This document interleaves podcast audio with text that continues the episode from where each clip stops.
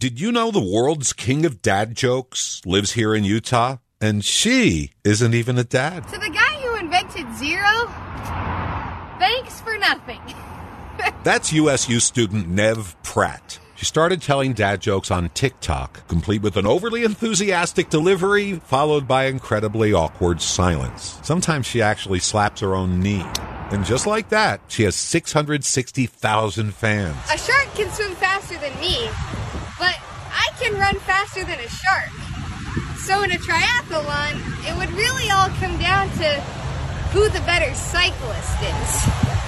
This 19 year old Holladay native is getting attention around the globe, most recently in a feature article about her path from college age snowboarder to TikTok sensation. The Wall Street Journal dubbed her the king of dad jokes. The kind of jokes that might spark a chuckle, but just as likely an eye roll. After Monday and Tuesday, even the calendar says WTF.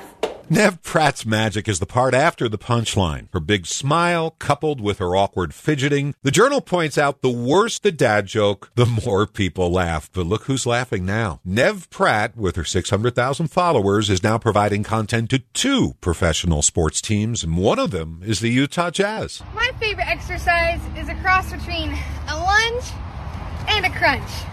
I call it lunch. wait, wait, wait, wait.